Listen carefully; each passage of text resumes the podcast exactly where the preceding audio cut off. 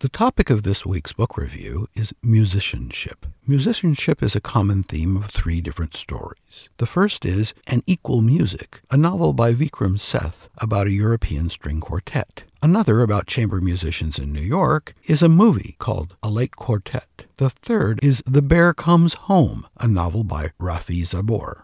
Musicianship is the first thing you notice about any band.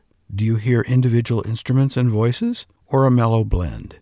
Professionals know that listening to each other is a measure of not only artistry, but also of generosity. In an equal music, a violinist who plays in a chamber quartet carries on a love affair with an accomplished pianist. The main issue with them is mutual trust, which is also the crucial element that binds a successful quartet.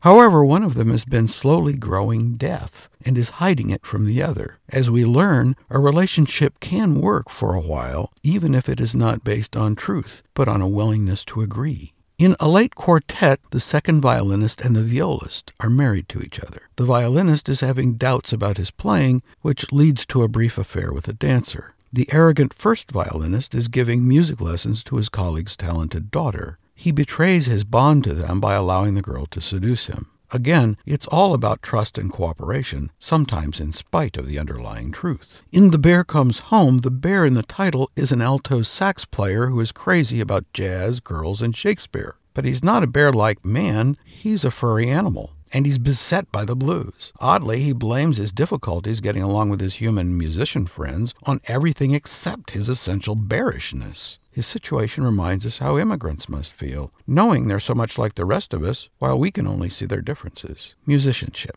It's about collaboration and what it takes for all us kids to play nice. For Boy Chick Lit, I'm Gerald Everett Jones. I'm the author of Mr. Ballpoint. Be sure to catch these podcasts on boychicklit.com.